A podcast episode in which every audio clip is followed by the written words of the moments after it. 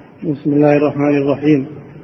الحمد لله رب العالمين. والصلاة والسلام على نبينا محمد وعلى آله وأصحابه أجمعين. أما بعد قال المؤلف رحمه الله تعالى ومحال مع تعليمهم كل شيء لهم فيه منفعة في الدين وإن دقت أن يترك تعليمهم ما يقولونه بألسنتهم ويعتقدونه ويعتقدونه في قلوبهم في ربهم ومعبودهم رب العالمين. بسم الله الرحمن الرحيم. الحمد لله والصلاة والسلام على رسول الله وعلى آله وأصحابه. قال رحمه الله محال أي مستحيل أن الرسول صلى الله عليه وسلم علم أمته كل شيء. لهم فيه مصلحة في دينهم ودنياهم. كما اعترف بذلك أصحابه رضي الله عنهم أن يترك باب التوحيد والعقيدة. لم يبينه لهم مع أنه هو الأصل وهو الأساس وهو الذي بعثت الرسل كلهم ببيانه والدعوة إليه. هذا رد على الذين يقولون إن إن الآيات والأحاديث المتعلقة بالأسماء والصفات ليست على ظاهرها وما يفهم منها بل لها معنى آخر. فيقول لهم هذا المعنى الذي تدعونه. الرسول صلى الله عليه وسلم تركه لم يبينه. أو بينه والصحابة لم ينقلوه ويبينوه للناس. هذا محال. محال أن الرسول صلى الله عليه وسلم بين أن الرسول صلى الله عليه وسلم لم يبين هذا الشيء الذي هو أصل الدين ومحال أن يسكت الصحابة ولم ينقلوا هذا البيان للناس. فلا يخلو قولكم هذا من أحد أمرين. إما أن الرسول كتم ولم يبين وهذا كفر اتهام الرسول صلى الله عليه وسلم لأنه كتم الحق ولم يبينه. هذا كفر.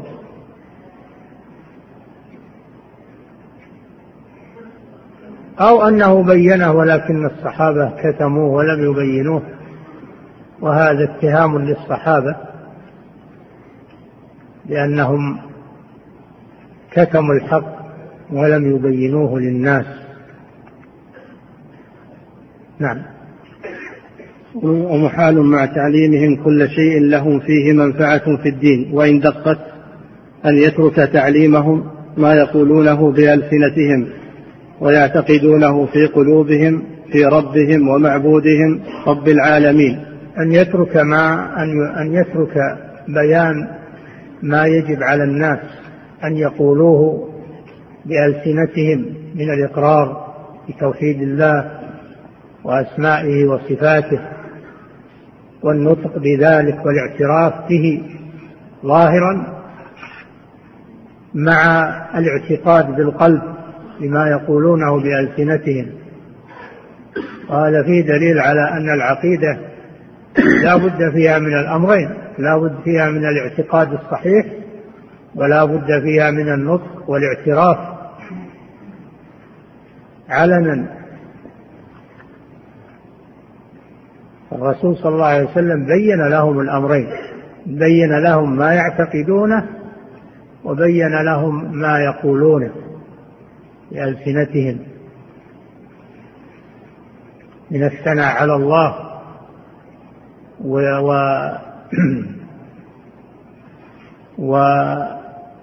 والإقرار بتوحيد الله عز وجل وهؤلاء الذين يتهمون الرسول ويتهمون الصحابة لهم شبه في وقتنا الحاضر. الذين يقولون إن أمر التوحيد سهل. أمر التوحيد سهل. الناس كلهم أو المسلمون كلهم يعرفونه بدون إنهم يبين لهم يدرسون إياه يتهاونون في أمر العقيدة. ويجعلون أمرها وينكرون على الذي يهتم بالعقيدة ويدرسها للناس ويبينها. ينكرون عليه ويقولون له أن تتهم الناس أن تفرق بين الناس أنت أنت. كل قوم لهم وارث. هؤلاء ورثوا هؤلاء الذين يتكلم عنهم الشيخ وينكر عليهم. نعم. في ربهم ومعبودهم رب العالمين الذي معرفته غاية المعارف وعبادته أشرف المقاصد.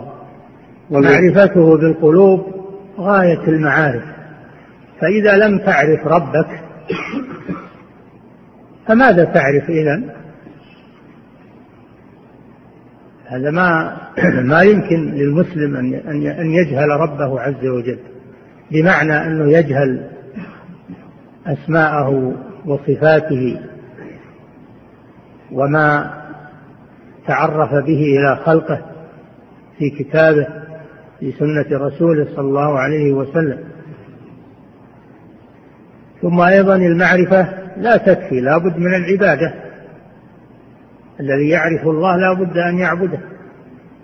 أما أنه يقول أنا عارف كما تقوله الصوفية وأن الإنسان إذا عرف ربه لا يحتاج أنه يشتغل بالعبادة لأنه وصل إلى الله بزعمه. فلا بد من الأمرين لا بد من معرفة الله جل وعلا. وليس معنى معرفة الله أن تعرف ذاته بل تعرف أسماءه وصفاته. أما ذات الرب سبحانه فلا يعلمها إلا هو. كيفية الأسماء والصفات لا يعلمها إلا الله. لكن نحن علينا أن نعرف الأسماء والصفات ونعرف معانيها ونتعبد لله بها دون أن نبحث في كيفيتها أو في ذات الرب سبحانه وتعالى فهذا لا يمكن الوصول إليه أبدا. هذا لا يعلمه إلا الله جل وعلا. يعلم ما بين أيديهم وما خلفهم ولا يحيطون به علما. ما يحيطون بالرب سبحانه وتعالى علما. وإنما هو الذي يعلم نفسه سبحانه وتعالى. أما نحن فغايتنا أننا نؤمن بالله وبأسمائه وصفاته وأن نعبده. كما أمرنا الله بذلك فيما شرعه لنا. هذا الواجب علينا. أما البحث فيما وراء ذلك هذا ضلال. نعم. الذي معرفته غاية المعارف وعبادته أشرف المقاصد والوصول إليه غاية المطالب. الوصول إلى مرضاته سبحانه وجنته. الوصول إليه يعني الوصول إلى مرضاته وجنته. هذا غاية المطالب.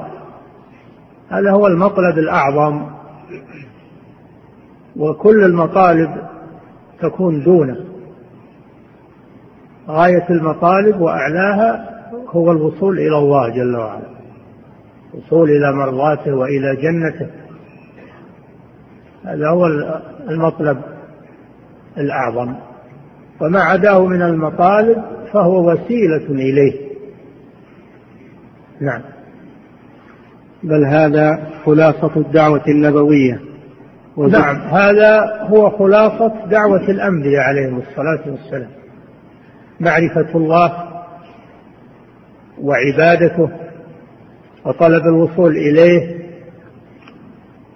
هذا هو غاية دعوة الأنبياء من أولهم إلى آخرهم نبينا محمد صلى الله عليه وسلم. وما عدا ذلك فهو وسيلة وسيلة إليه. أما الغاية فهي هذه وهذا هو الذي دعت إليه الرسل.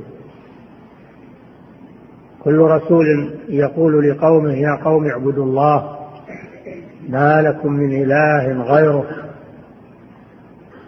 هذا هو الذي جاءت به الرسل ودعت إليه وأمرت به.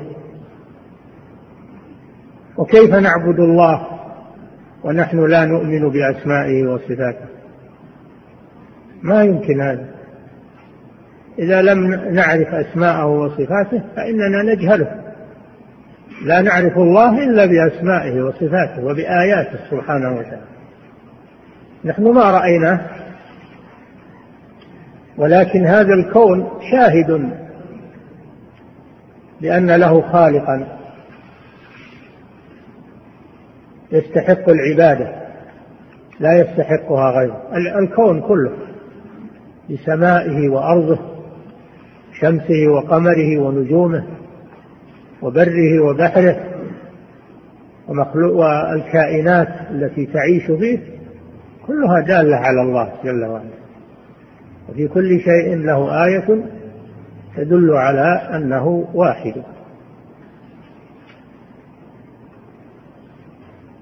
هذه الآيات الكونية وأما الآيات القرآنية فهي واضحة في هذا الأمر. كلها تدل على الله وتأمر بمعرفته وعبادته التقرب إليه طلب مرضاته. نعم. بل هذا خلاصة الدعوة النبوية وزبدة الرسالة الإلهية.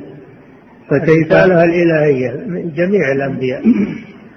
كلهم دعوا إلى هذا الذي لا بد من العناية به ومعرفته قبل كل شيء. نعم. فكيف يتوهم من في قلبه أدنى مسكة من إيمان؟ وحكمة. أن لا يكون بيان هذا الباب قد وقع من الرسول على غاية التمام.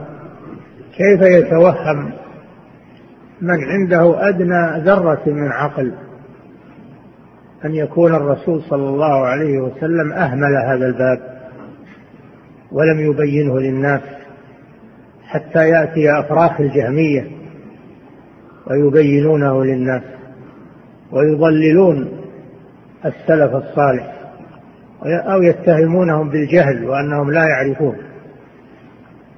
نعم. أن لا يكون بيان هذا الباب قد وقع من الرسول على غاية التمام ثم إذا كان قد وقع ذلك منه فمن المحال أن يكون خير أمته وأفضل قرونها قصروا في هذا الباب زائدين فيه أو ناقصين منه. نعم. أولا محال أن يكون الرسول صلى الله عليه وسلم ترك بيان هذا الباب. وإذا لم يبينه فماذا بين إذن؟ ومن اعتقد أن الرسول لم يبينه فهو كافر. ثم بعد ذلك محال أن يكون الرسول بين هذا وكتمه الصحابة ولم ينقلوه. ولم يبينوه للناس وهم أفضل الخلق وأفضل القرون وأنصح الخلق وأعلم الخلق بعد الرسول صلى الله عليه وسلم. هم الواسطة بيننا وبين رسول الله صلى الله عليه وسلم. ما بلغنا هذا الدين إلا عن طريقه. هم الذين حملوا إلينا القرآن وعلمونا إياه بعد ما تعلموه من الرسول صلى الله عليه وسلم. هم الذين حملوا إلينا سنة الرسول صلى الله عليه وسلم ورووها لنا حديثا حديثا. فما من حديث إلا وهو مروي عن صحابي من صحابة الرسول صلى الله عليه وسلم. وإذا لم يذكر الصحابي فإن هذا السند يكون ناقصا ويسمى مرسلا. يسمى مرسلا لأن الصحابي لم يذكر ولا يكون السند تاما. من المحال أن يكون هؤلاء الصحابة أغفلوا نقل هذا الباب عن الرسول صلى الله عليه وسلم إلى الأمة. نعم. ثم من المحال أيضا أن تكون القرون الفاضلة. القرن الذي بعث فيه رسول الله صلى الله عليه وسلم ثم الذين يلونهم ثم الذين يلونهم. كانوا غير عالمين وغير قائلين في هذا الباب بالحق المبين. محال أن تكون هذه القرون المفضلة غير عالمة بربها وبأسمائه وصفاته. ومحال إذا كانت عالمة هذا للأمة بعدهم. هذا من أمحل المحال. نعم. لأن ضد ذلك إما عدم العلم والقول. إما الجهل عدم العلم وهو الجهل. نعم. وإما اعتقاد نقيض الحق وقول خلاف الصدق. وإما أن يكونوا قد دلسوا على الناس. يكونوا دلسوا على الناس ولا نقلوا لهم الحق الذي تلقوه عن مشايخهم من صحابة رسول الله صلى الله عليه وسلم. نعم. وكلاهما ممتنع. أما الأول فلأن من في قلبه أدنى حياة وطلب للعلم. أما الأول وهو التجهيل. الأول وهو التجهيل. نعم. ولأن من في قلبه أدنى حياة وطلب للعلم أو نهمة في العبادة. يكون البحث عن هذا الباب والسؤال عنه ومعرفة الحق فيه أكبر مقاصده وأعظم مطالبه. أعني بيان ما ينبغي اعتقاده. لا معرفة لا معرفة كيفية الرب وصفاته. نعم. إذا كان التابعون وأتباع التابعين هم أعلم الأمة بعد الصحابة. فمحال أن لا يتعلموا العقيدة الصحيحة في حق الله جل وعلا أن لا يتعلموا ما يعتقدونه في الله عز وجل ويهمل هذا وهو الأصل وهو الأساس. ثم يشتغلون بالعلوم الأخرى. هذا محال في حقهم. ومحال في حقهم أيضا الكتمان وعدم البيان لأن هذا غش للأمة. تقصير لتبليغ الحق الذي تحملوه. نعم. أعني بيان ما ينبغي اعتقاده لا معرفة كيفية الرب وصفاته. لا معرفة كيفية الرب جل وعلا ذات الرب هذا لا يعلمه إلا الله. كذلك معرفة كيفية الأسماء والصفات لا يعلمها إلا الله. فنحن نؤمن بأن الله يسمع. لكن كيف يسمع؟ هل هو مثل ما يسمع المخلوق؟ لا. كما يشاء سبحانه وتعالى. لا يعلم كيفية صفاته إلا هو سبحانه. استوى على العرش. كيف استوى؟ هذا لا يعلمه إلا الله جل وعلا. ما هو مثل استواء المخلوق على المخلوق. استواء يليق بجلاله سبحانه. ولهذا قال الإمام مالك رحمه الله لما سأله سائل وقال الرحمن على العرش استوى كيف استوى؟ أطرق الإمام مالك رحمه الله خوفا من الله وخجلا من هذا السؤال ثم رفع رأسه وقد علته الرحضاء يعني العرق خوفا من الله وإجلالا لله ثم قال الاستواء معلوم والكيف مجهول. والإيمان به واجب والسؤال عنه بدعة يعني عن الكيفية. وما أراك إلا رجل سوء فأمر به فأخرج من مجلسه. أخرج وطرد من مجلسه لأنه مضلل. ما يطلب العلم وإنما يطلب التغليط و ويسأل عما لا يمكن عما لا يمكن معرفته. من كيفية استواء الله على عرشه. نحن نؤمن أنه استوى والاستواء معناه الارتفاع يعني ارتفع على العرش سبحانه وتعالى. نؤمن بهذا. المعنى واضح العلو معناه الارتفاع. وأما الكيفية كيف استوى؟ هذا لا نعلمه لا يعلمه إلا الله سبحانه وتعالى. لأن الله أعظم من كل شيء أعظم من العرش وأعظم من كل شيء. نحن لا نعرف كيف استوى وإنما نعلم معنى الاستواء وهو العلو له سبحانه وتعالى على العرش. نعم. وهذا مقياس تقيس به كل صفات الله عز وجل. أننا نعلم معناها ولا نعرف كيفيتها. لا نعرف كيفيتها. نعم. وليست النفوس الصحيحة إلى شيء أشوق منها إلى معرفة هذا الأمر. نعم. أعني بيان ما ينبغي اعتقاده. لا معرفة كيفية الرب وصفاته. هذا لا يمكن يعرف. نعم. وليست النفوس الصحيحة إلى شيء أشوق منها إلى معرفة هذا الأمر. وهذا ليس ليست النفوس أشوق إلى شيء من معرفة أسماء الله وصفاته وتوحيده والعقيدة التي يعتقدونها في ربهم سبحانه وتعالى. ليست النفوس أشوق إلى شيء كشوقها إلى هذا الأمر وهي معرفة الله جل وعلا معرفة أسمائه وصفاته وعظمته وكبريائه وما يستحق من العبادة. هذا هو أشوق ما تتلذذ به النفوس. لأنك إذا عرفت ربك فإنك تحبه وتعبده تتقرب إليه. إذا عرفت عظمته وقدرته وجلاله ورحمته وعرفت شدة نقمته وغضبه فإنك حينئذ تتقرب إليه. بما يحبه وتتجنب ما يبغضه ويسخطه.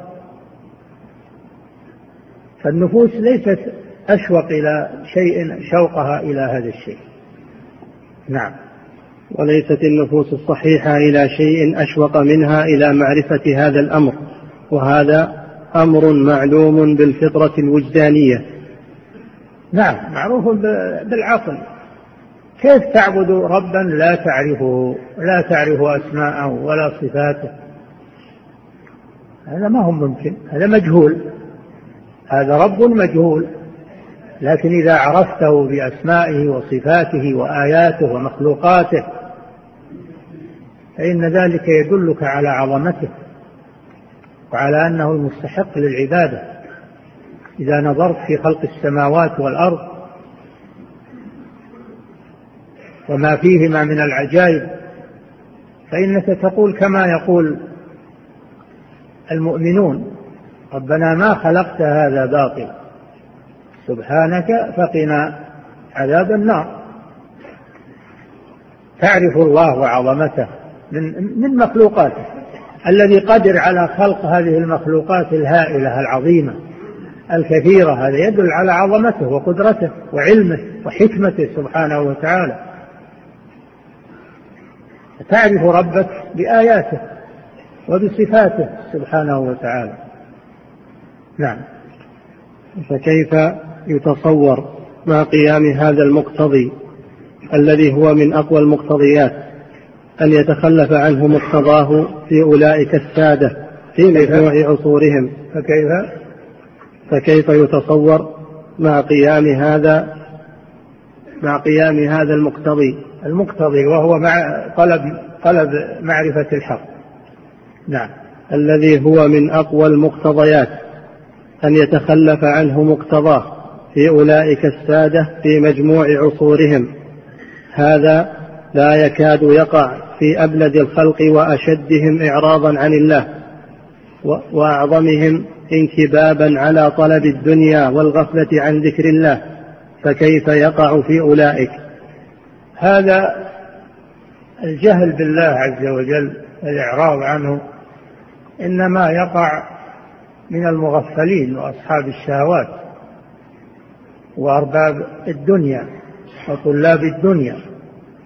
أما طلاب العلم طلاب العلم الصحيح والمعرفة الحقة فإن هذا في مقدمة ما يهتمون به ويتعلمونه. وفي وفي مقدمتهم صحابة رسول الله صلى الله عليه وسلم وأتباعهم والقرون المفضلة. هؤلاء أكبر همهم هو معرفة الله وما يقربهم إليه. طلب الآخرة أهل الدنيا وأهل الشهوات وأهل الله جل وعلا. أم تحسبوا يعقلون إنهم إلا كالأنعام. هؤلاء ما لهم همة ولا مقصد. لكن هم أضل من البهائم لأن البهائم ما كلفت. ولا ينتظرها جنة نار أما هؤلاء فهم أضل من البهائم. نعم. وأما كونهم كانوا معتقدين فيه غير الحق أو قائليه فهذا لا يعتقده مسلم ولا عاقل عرف حال القوم أما كونهم غير معتقدين للحق هم قرأوا هذه الآيات والأحاديث في الأسماء والصفات لكنهم لا يعتقدون أنها تدل على شيء كما يقوله الجهمية وأضرابهم. هذا من أعظم الكفر وأعظم الضلال لأنه اتهمهم بعدم العلم أو أنهم عرفوا الحق ولكنهم لم يعرفوا خلافه هذا من أعظم الضلال وأعظم الكفر. نعم. فهذا لا يعتقده مسلم ولا عاقل عرف حال القوم. عرف حال القوم عرف حال الصحابة والتابعين وأتباع التابعين وسيرتهم في العلم واجتهادهم في طلب العلم والعبادة وأنهم أفنوا أعمارهم. في هذا المضمار. أفنوا أعمارهم في تحصيل العلم والعمل به والعبادة.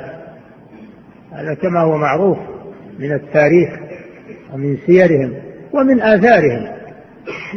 آثارهم التي خلفوها من العلوم النافعة والروايات الصحيحة يدل على أنهم لهم اهتمام بهذا الأمر. يفوق اهتمام غيرهم. وأن هذا أهم شيء عندهم. نعم. ثم الكلام في هذا الباب عنهم أكثر ثم الكلام في هذا الباب عنهم أكثر من أن يمكن سطره في هذه الفتوى وأضعافها. يعرف ذلك من طلبه وتتبعه. الكلام عنهم الذي تكلموا به في هذا الباب في باب الأسماء والصفات والعقيدة والتوحيد كلام كثير. كلام كثير. لا تحويه هذه الفتوى وهذا الجواب. ولكنه مبسوط في الموسوعات. مبسوط في الموسوعات المروية عنهم. وهي مدونة ومحفوظة ولله الحمد. في الموسوعات كتب التوحيد كتب الإيمان كتب الشريعة الروايات عنهم معروفة ومبسطة وفاضت بها الكتب المطبوعة التي فاضت على الناس ولله الحمد لما يسر الله هذه وسائل النشر. فاضت كتبهم ورواياتهم ومروياتهم في هذا الباب. وهي كثيرة. يسمونه باب الإيمان يسمونه كتاب التوحيد يسمونه الشريعة. وهو مدون وموجود. مثل كتاب شرح أصول الإيمان للالكائي مثل السنة لعبد الله بن الإمام أحمد السنة للخلال. الشريعة للآجري كتاب التوحيد لابن منده غير ذلك من, من كتبهم والمرويات عنهم مدونة كثيرة. لكن هذه الفتوى إنما ذكر فيها الشيخ شيئا يسيرا عنه نعم. كنموذج لما لما بعده. نعم. ولا يجوز أيضا أن يكون الخالفون أعلم من السالفين كما قد يقول هذه مسألة دخلنا فيها وهي مسألة علم السلف وعلم الخلف. هل السلف أعلم من الخلف؟ أو الخلف أعلم من السلف؟ هذا تكلم عنه الشيخ رحمه الله في هذه الفتوى. تكلم عنها الإمام الحافظ بن ابن رجب في كتاب في رسالة مطولة سماها فضل علم السلف على علم الخلف. وكتب فيها غيرهم. هي مسألة مهمة جدا. لأن فيه من يدعي أن الخلف أعلم من السلف. أن السلف مجرد عباد ومجرد إجاويد وأهل خير لكنهم ما بحثوا في العلم وتوسعوا. يعني عندهم جهل. عندهم عبادة ولكن عندهم جهل كما يقولون. أما الخلف فهم بسطوا المسائل واستدلوا وجابوا علم المنطق وعلم الكلام وعلم الجدل. فهم أعلم من السلف في هذا الباب. الشيخ سيرد على هذا ورد عليه غيره كثير. وهذا ضلال تضليل للسلف تجهيل للسلف. ولا يزال هذه الفكرة موجودة الآن. في ناس يجهلون العلماء وأنهم ما يفهمون شيء ولا يعرفون فقه الواقع ولا يدرون إيش الناس عليه ولا يعرفون أمور السياسة. وأن الكتاب والمثقفين هم الذين عرفوا هذا وألموا بهذا يفضلون المثقفين على العلماء. هذا موجود. كل قوم لهم وارث. لكل قوم وارث. هذا موجود الآن. تجهيل العلماء وأنهم ما يعرفون وأنهم مجرد إجاويد وأنهم سليمي الصدور ولا عندهم معرفة بالواقع ولا عندهم معرفة بأمور الناس هذا موجود الآن. وهو موروث عن هؤلاء عن هؤلاء الذين يتكلم الشيخ عنهم. نعم. ولا يجوز أيضا أن يكون الخالفون أعلم من السالفين كما قد يقوله بعض الأغبياء. كما قد يقوله بعض الأغبياء يقولون إن طريقة السلف أسلم وطريقة الخلف أعلم وأحكم. يقولون هذا؟ وهذا تناقض. طريقة السلف أسلم. طيب السلامة ما تكون إلا مع العلم. ما تكون السلامة مع الجهل. هذا تناقض. هذا تناقض. السلامة ما تكون إلا مع العلم. ما تكون مع الجهل. طريقة الخلف عندهم أعلم. هل يمكن أن الخلف يكونون أعلم من السلف الذين تعلموا على الرسول صلى الله عليه وسلم وتعلموا على الصحابة وتعلموا على القرون المفضلة هل هذا ممكن أن القرون المتخلفة التي جاءت من بعد تكون أعلم من السلف. النبي صلى الله عليه وسلم يقول خيركم قرني ثم الذين يلونهم ثم الذين يلونهم. قال الراوي لا أدري ذكر بعد قرن قرنين أو ثلاث. ثم قال فإنها تخلف من بعدهم خلوف. يقولون ما لا يفعلون ويفعلون ما لا يؤمرون. تسبق شهادة أحدهم يمينه ويمينه شهادته. يظهر فيهم السمن. إلى غير ذلك الرسول صلى الله عليه وسلم أخبر أن من يأتي بعد القرون المفضلة أنهم خلوف وأنهم يحدث فيهم من الأهوى ويحدث فيهم من الجهل ويحدث فيهم من الكذب الشيء الكثير وهؤلاء يعكسون يقولون لا الخلف أحسن من السلف. وأعلم. نعم. كما قد يقوله بعض الأغبياء ممن لا يعرف قدر السلف نعم. بل ولا عرف الله ورسوله والمؤمنين به حقيقة المعرفة المأمور بها. الذي يقول إن الخلف أعلم من السلف هذا ما عرف الله عز وجل ولا عرف رسوله حق المعرفة. هو يعرف أن أن الله هو الرب وأن الرسول آه، بعث من عند الله. يعرف هذا معرفة مجرد معرفة. لكن حق المعرفة لا ما يعرف الله حق المعرفة ولا يعرف الرسول حق المعرفة. هو لذلك تجرأ وقال هذه المقال ولا يعرف السلف حق المعرفة. ولذلك تجرأ وقال هذه المقالة الشنيعة. لأن ما عنده حقيقة المعرفة وإنما عنده معرفة عامة مجملة. فلذلك تجرأ على هذه المقالة. نعم.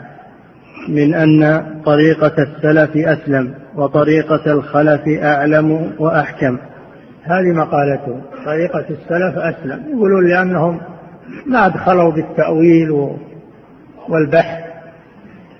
وإنما أمسكوا وظنهم أن السلف مجرد مفوضة يؤمنون بالألفاظ فقط ولا يعرفون معناها ولا يفسرونها لذلك سلموا من الخطأ.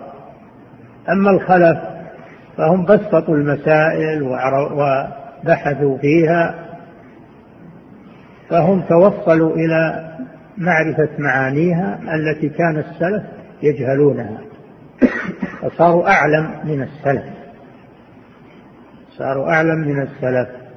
وأحكم طريقتهم أحكم من طريقة السلف.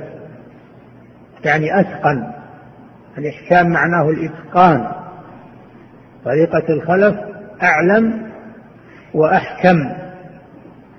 طريقة السلف أسلم لأنهم ما بحثوا ولا آمنوا بظاهر النصوص توقفوا عند هذا فهم مفوضة. أما الخلف فإنهم بحثوا وتوصلوا إلى معاني هذه النصوص عرفوا أنها ما هي على ظاهرها وأن لها معان أخرى تفسر بها. فلذلك صارت طريقتهم أعلم. وأحكم يعني أتقن. أما أولئك فهم مشوا حالهم ولا بحثوا. هذا ميزان السلف عند هؤلاء. إنهم جهلة وأنهم ما عندهم معرفة بالنصوص وإنما يقرؤونها للبركة ويمرونها ولا يبحثون فيها من غير معرفة لمعانيها ولا ما تدل عليه يعني إنهم مفوضة هذا خلاصة الكلام أن السلف مفوضة. يقرؤون النصوص ويفوضونها إلى الله. هذا معنى عندهم. هل السلف الصالح كذلك؟ وهل الخلف أعلم من السلف في, في هذا الباب. كونهم يعرفون أمور الدنيا وأنهم اخترعوا وأنهم هذا أمر سهل. هذه صناعة. من اعتنى بها وصل إليها ومن تركها. أمور الدنيا أمرها سهل. لكن أمور العلم لا. أمور العلم السلف لا شك أنهم هم الذين اعتنوا بها وهم الذين عرفوها وهم الذين يرجع إليهم فيها. يرجع إليهم فيها. ما هو يرجع إلى الخلف. إنما الخلف الطيب منهم من اقتفى أثر السلف. هذا هو الطيب منهم. طيب من اقتفى أثر السلف وسار على نهجهم. كما قال تعالى والسابقون الأولون من المهاجرين والأنصار والذين اتبعوهم بإحسان. اتبعوهم. شوف اتبعوهم. اتبعوهم في العلم واتبعوهم في العبادة واتبعوهم في في الاعتقاد والقول والعمل بإحسان أيضا بإتقان لطريقتهم ما غلوا ما غلوا وتطرفوا ولا جفوا وتساهلوا بل اتبعوهم بإحسان باعتدال باعتدال واستقامة. من غير غلو ومن غير تساهل. لأن هناك من يدعي أنه على مذهب السلف لكن يخالفهم يغلو ويزيد. يغلو ويزيد. ويخرج عن طريقة السلف. ومنهم من يدعي أنه على مذهب السلف ويتساهل ويضيع ويكتفي بالانتساب. لا. اللي على منهج السلف يعتدل ويستقيم بين الإفراط والتفريط. هذه طريقة السلف. لا غلو ولا تساهل. هذه طريقة السلف. ولهذا قال والذين اتبعوهم بإحسان. فإذا أردت أن تتبع السلف فلا بد أن تعرف طريقته أما أنك تتبعهم وأنت ما تعرف طريقتهم فإنك لن تتبعهم. إما أن تزيد وإما أن تنقص. فلا يمكن تتبع السلف إلا إذا عرفت طريقتهم. وأتقنت منهجهم من أجل أن تسير عليه. أما مع الجهل فلا يمكن. لا يمكن أنك تسير على طريقتهم وأنت تجهلها. ولا تعرفها. أو تنسب إليهم ما لم يقولوه ولم يعتقدوه. يقول هذا مذهب السلف كما يحصل من بعض الجهال الآن. اللي يسمون أنفسهم سلفيين ثم يخالفون السلف. يخالفون السلف ويشتدون ويكفرون ويفسقون ويبدعون. السلف ما كانوا يعملون هذا ما كانوا يبدعون ويكفرون ويفسقون إلا بدليل إلا بدليل وبرهان. ما هو بالهوى أو بالجهل أنك تخطط خطة وتقول من خالفها فهو مبتدع فهو ضال لا يا أخي ما هو كذا. ولا هو بهذا منهج السلف. منهج السلف العلم والعمل. العلم أولا ثم العمل. العمل على هدى. فإذا أردت أن تكون سلفيا حقا فعليك أن تدرس مذهب السلف بإتقان وتعرفه ببصيرة ثم تعمل به من غير غلو ومن غير تساهل. هذا منهج السلف. هذا هو منهج السلف الصحيح. نعم. أما مجرد الادعاء والانتساب من غير حقيقة هذا يضر ولا ينفع. نعم. وإن كانت هذه العبارة نعم. إذا صدرت من بعض العلماء فقد يعني بها معنى صحيحا. العبارة طريقة السلف أسلم وطريقة الخلف أعلم. إذا صدرت من بعض العلماء قد يقولها بعض أهل الخير لكن هي معناها غير صحيح ولو قالها بعض أهل الخير. ولو أنه جت على لسانه يقول لا أبدا طريقة السلف أسلم وأعلم وأحكم. طريقة السلف هي الأسلم وهي الأعلم وهي الأحكم. أما طريقة الخلف فمن اقتدى بهم نعم فهو مثلهم وأما من خالفهم فليس أسلم ولا أعلم ولا أحكم ولا كرامة. نعم. فإن هؤلاء المبتدعين الذين يفضلون طريقة الخلف من المتفلسفة ومن حذا حذوهم على طريقة السلف إنما أتوا من حيث ظنوا أن طريقة السلف هي مجرد الإيمان بألفاظ القرآن والحديث من غير فقه لذلك. نعم. ظنوا أن طريقة السلف هي الإيمان بالألفاظ وترديد الألفاظ من الكتاب والسنة دون فهم لمعناها. هذا تجهيل. هذا تجهيل للسلف. وأن الخلف هم اللي بحثوا في معانيها وأدركوا أسرارها وقعدوا قواعدها فلذلك صاروا أعلم عند هؤلاء. هذا الذي أوقعهم في هذا الوهم.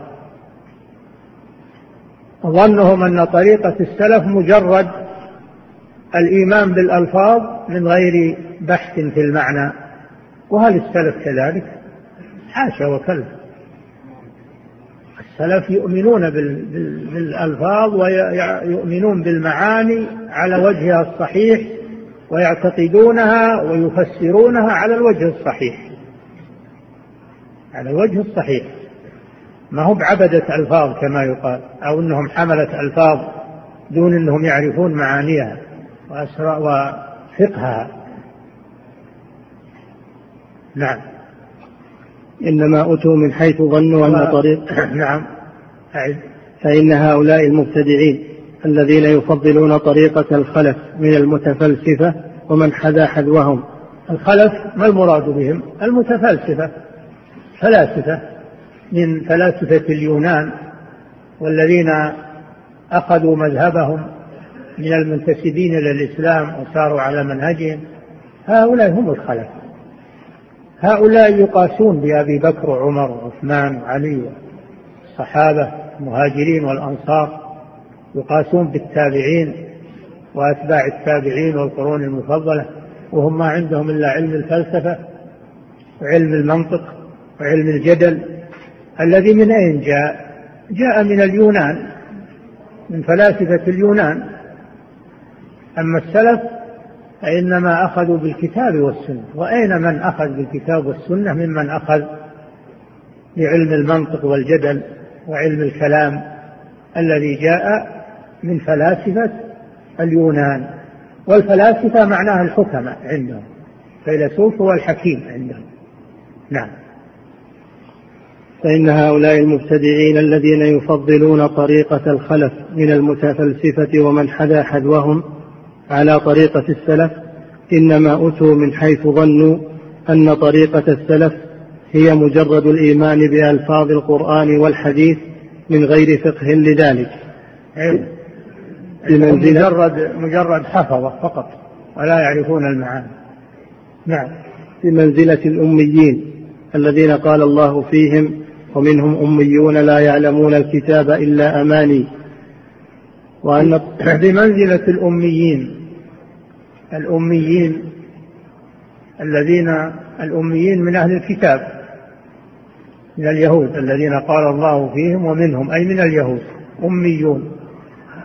من هم الأميون؟ لا يعلمون الكتاب إلا أمانية تلاوة يعني مجرد تلاوة للألفاظ من غير فقه في المعاني. فأهل الكتاب فيهم صنف من هذا النوع. نعم.